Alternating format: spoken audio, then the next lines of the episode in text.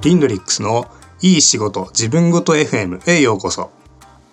このポッドキャストは知的労働とソフトウェア開発が交わるところを私リンドリックスが考えていく番組です。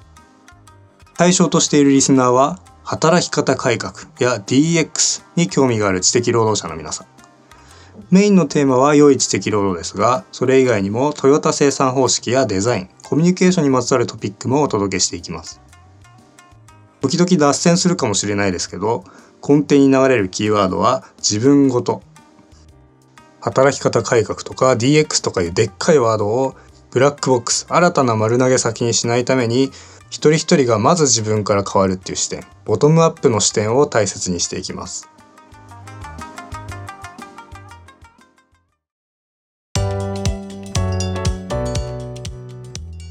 さて今回のテーマは自動化。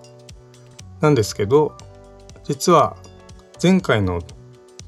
タワークレーンのテーマについてリスナーの方からコメントいただきました。質問いただきましたのでそちら回答してから本題入っていきますね。でご質問は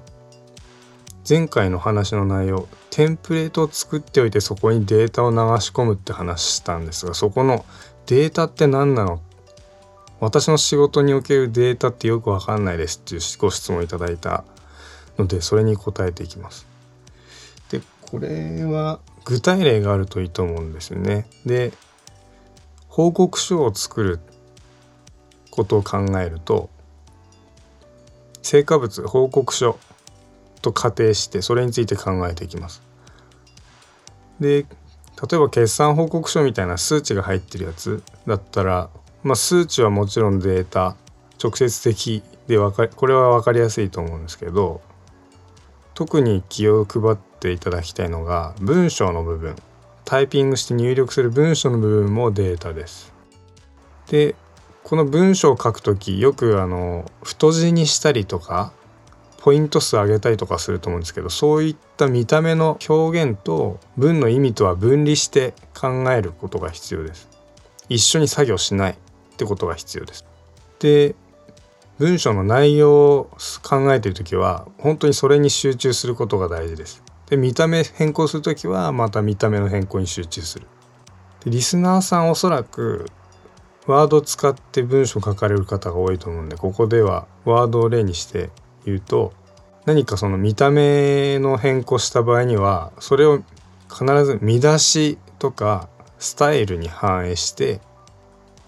ただ保存して終わりじゃなくてちゃんとスタイルに反映するでさらにテンプレートとして保存という機能がありますのでそこで確実にテンプレートにも、え、その変更を反映してやることが必要です。で私ここ詳しくなかったんでちょっとこのきっかけに調べたんですけどワードはその成果物自体を編集してそれをテンプレートにも反映っていう考え方みたいですね。なので私が前回言ってたテンプレート作っておいてそこにデータ流し込むっていうのとはちょっと方向逆ですね。このワード方式において注意しないといけないのはテンプレートに反映し忘れる危険性があることですね。これは結構トヨタ生産方式にも絡むところですね。ちょっとオフィスにワードに深入りしすぎた感じがしますのでそろそろ本題いきましょうか。あのご質問くださったリスナーの方ありがとうございました。引き続きお待ちしてます。さて今回は自動化の話をします、まあ、前回のタワークレーンの話とかぶっちゃうところ結構あるんですけど逆にまあそれだけノンプログラマーに自動化っていうのは大事な概念だってことですね。と私今はエンジニアですけどキャリアの最初は公務員でした。でその頃から周りを見てて思ったのがノンプログラマーってやっぱり全体的にとっても勤勉な人が多いですね。率直に。うん。勤勉さっていい仕事をする上でとても大切なことです。それは真実だと思います。ただしそのそれも実は程度問題で単純作業の繰り返しもいとわないほど真面目だと長期的には逆にですね組織の弱点になっちゃうなっていうふうに思ってます。これなぜかっていうと単純作業を繰り返すってことはその人いつまでたっても手から仕事離せない状態にあるわけですよね。でマネジメントの層からすると日々極めて順調に仕事が回ってるかのように見えるんですけどある日何かその人が仕事をに出れなくなるような事態になった時にいきなり仕事がストップすることになります組織として。要はその人の頑張りが業務システムの弱さを隠しちゃってたんですよね。っていうことが生じるのでノンプログラマーは意識して特別に意識して作業を積極的に自動化していく心がけが必要です。プログラマーを見てると結構そんなことまで自動化するのっていう気づきが多くてでこれは何かまとまったその自動化に関する書籍みたいなものを読んで学ぶようなもんでもちょっとないないのが残念なんですけど、まあ、そういうとことんやってるなっていうイメージです。でまあ具体例あさっと挙げられないですけど例えば何かファイル更新した時に「何々を更新しました。ご確認よろしくお願いします」みたいなメール。打ったりなんか絶対やらないですね。うまく通知が飛ぶようにしておいてその二度手間は絶対にやらないです。でもそうやってとことん自動化しとくとあの自動通知じゃなくてその生身の人間から連絡が来るってことが特別な意味を持つようになるんでそういう効果がまあいいや。これはちょっと違う話になっちゃうんでまた今度します。でまあ徹底的な自動化っていうのはあくまでこう基本的な自動化が済んだ後の話なんで私たちノンプログラマーに必要なのはまずメインの作業の自動化です。でその自動化の方法っていうのは自組織のレベルに合った方法でいいと思います。チームを見回してみてみんなでプログラミング勉強しようっていうモチベーションがあるんだったらプログラム化すればいいしもしそうじゃないんだったらノーコードツールを利用してもいいと思います。で重要なのは何かその自動化した処理に間違いがあるっぽいってことが分かった時に後からその間違ってる場所が目に見えることみんなでこう見てあ確かにここ間違ってるねって議論できることあとはその間違ったとこだけ修正できることこれが必要ですね。あの間違っちゃった部分を修正するために全部書き直さないといけないみたいな。切れ目がないその昔のテープレコーダー。うまく一部分だけ修正できないから結局全部取り直すしかないみたいな。そういうのじゃ、えー、仕事には使えないですね。でこの組織のレベルにあったってとこがめちゃくちゃ重要で一番ダメなのが飛び抜けて詳しい凄腕の人が自動化プログラムを一瞬で作ってくれたはいいけど誰もついてメンテできなくてブラックボックスの成果物だけ残っちゃったみたいな。それは全然改善じゃないんですよね。何か問題があった時に自分たちで修正できないとあの自動化っていう考え方自体の評判が悪くなっちゃいます。これはトヨタ生産方式にも全く反してていわばこうあの問題が発生した時に止めらんないバカな機械を作ってるようなもんですよね。指を挟んでるのに延々巻き込み続けるみたいなそういう機械。これはダメです。でこれは一朝一夕な対処できる一緒でこれは一朝一夕になんとかできる問題じゃないですけど、まあ、仕事のやり方そのものをやり方そのものを良くしていくために日々みんなコツコツ勉強するのが当たり前っていう文化がないと厳しいなと常々思います。ちっちゃい解決策としてはあのファイル何か仕事用のファイルを個人のマシンに所有するしないようにするっていうのもまあ大小さい第一歩かなとは思います。あの俗人化させないっていう意味で。えっとちょっと脱線しかけました。自動化の話ですね。えっ、ー、と今回どうして自動化の自動化をテーマに選んだかをちょっとお伝えしておきます。うんと理由は3つあってえっと、自動化すれば作業の過程全部を再現可能な形で記録できます。これは肉体労働にはない利点ですね。で利点って言ってるのは知的労働の方が肉体労働より優れてるって意味じゃなくてただたまたま知的労働が自動化っていう点で手軽さに恵まれてるってだけです。なので我々ノンプログラマーは知的労働に携わってるんだからこの恩恵に預からない手はないと思います。2つ目はプロジェクトに手戻り体制つけるためです。で手戻りってあの人間間違いを犯しますから本気で取り組んでても多分仕事にはミスが潜んでる。本気で取り組んでてもどうしてもミスしちゃいます。で仕事手作業でやってるとミスがみあのミスがあるっぽいっていうのが分かって手戻りが出た時大惨事になるんですよね。あの手戻り手戻りする時点からえ、それが発覚したとこまでのリカバリに最初と同じだけの時間かかかかっちゃう。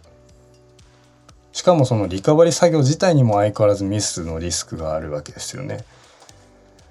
なので、えー、そこを自動化してれば間違ったとこだけ修正する。さっきの話も絡みますけどそれだけで OK になる。手戻り体制がつくわけですね。で問題がなかったとこの作業はもう一回自動処理し実行することでほぼ一瞬で完了することができます。これが理由の2つ目。今喋っててさっきの自動化の例いいのを思い出しました。あの今自動処理を実行するって言ったんですけどそれ手作業です。何言ってるか分かんないと思うんですけどあの自動処理作っていようがそれを起動トリガーするのを手作業でやってるとそれって手作業な可能性がありますね。実行し忘れる自動処理を実行し忘れることが生じるからなのでフックっていう仕組みを使ってやつらは開発者たちは自動処理の起動も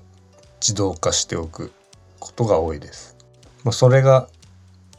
ちゃんとの望ましいかどうかはもちろん事前に設計しますけど。っていう例を思い出しました。これあの脱線したけどえっ、ー、と最後3つ目の理由今回自動化をテーマに選んだ3つ目の理由ですね。これは昨日のすごいは今日の当たり前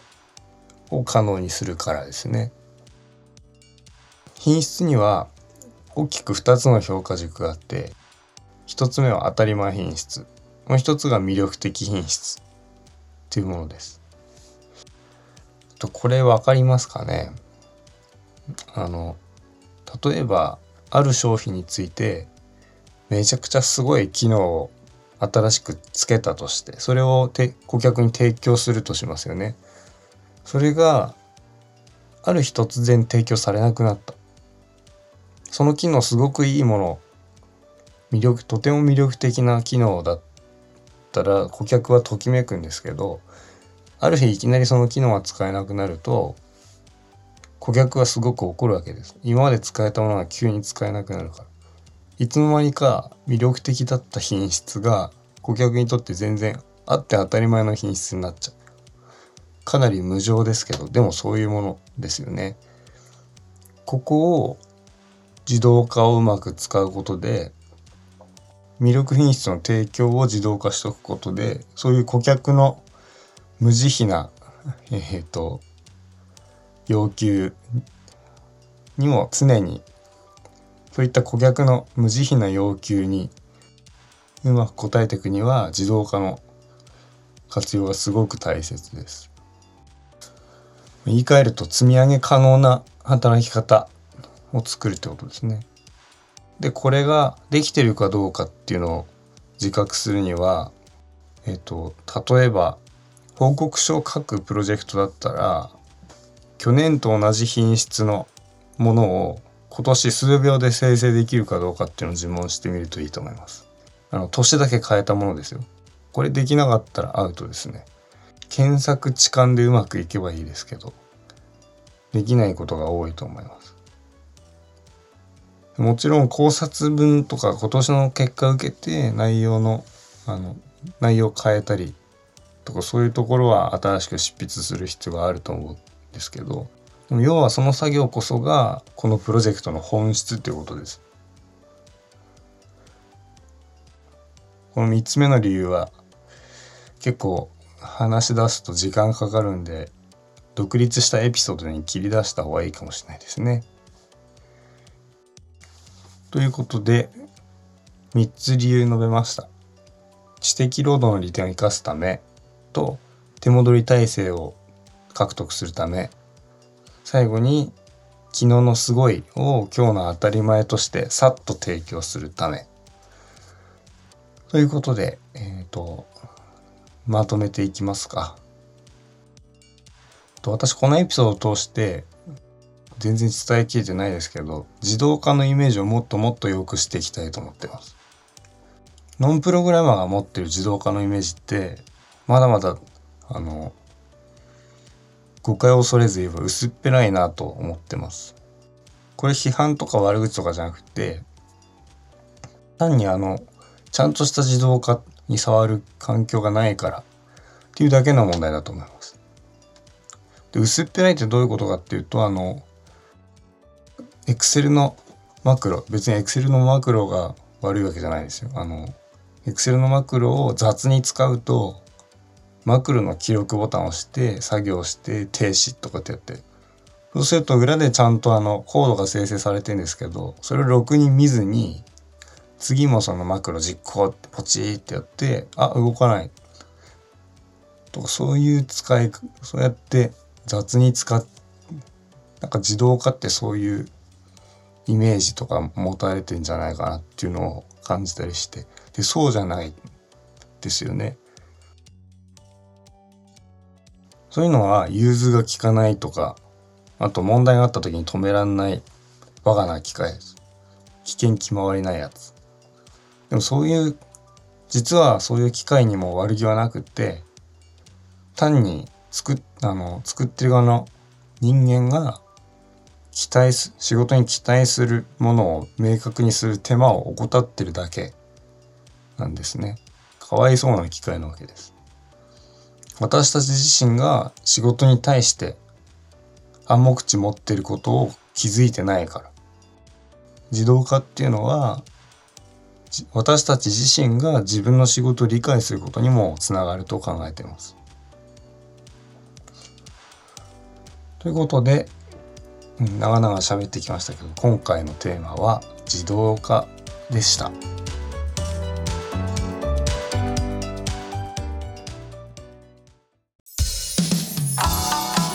私リンドリックスはこのポッドキャストに関連したテーマをブログやツイッターでも発信しています。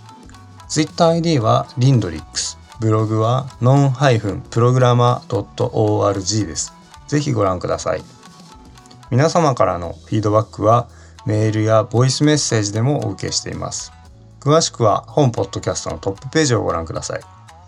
それじゃあ。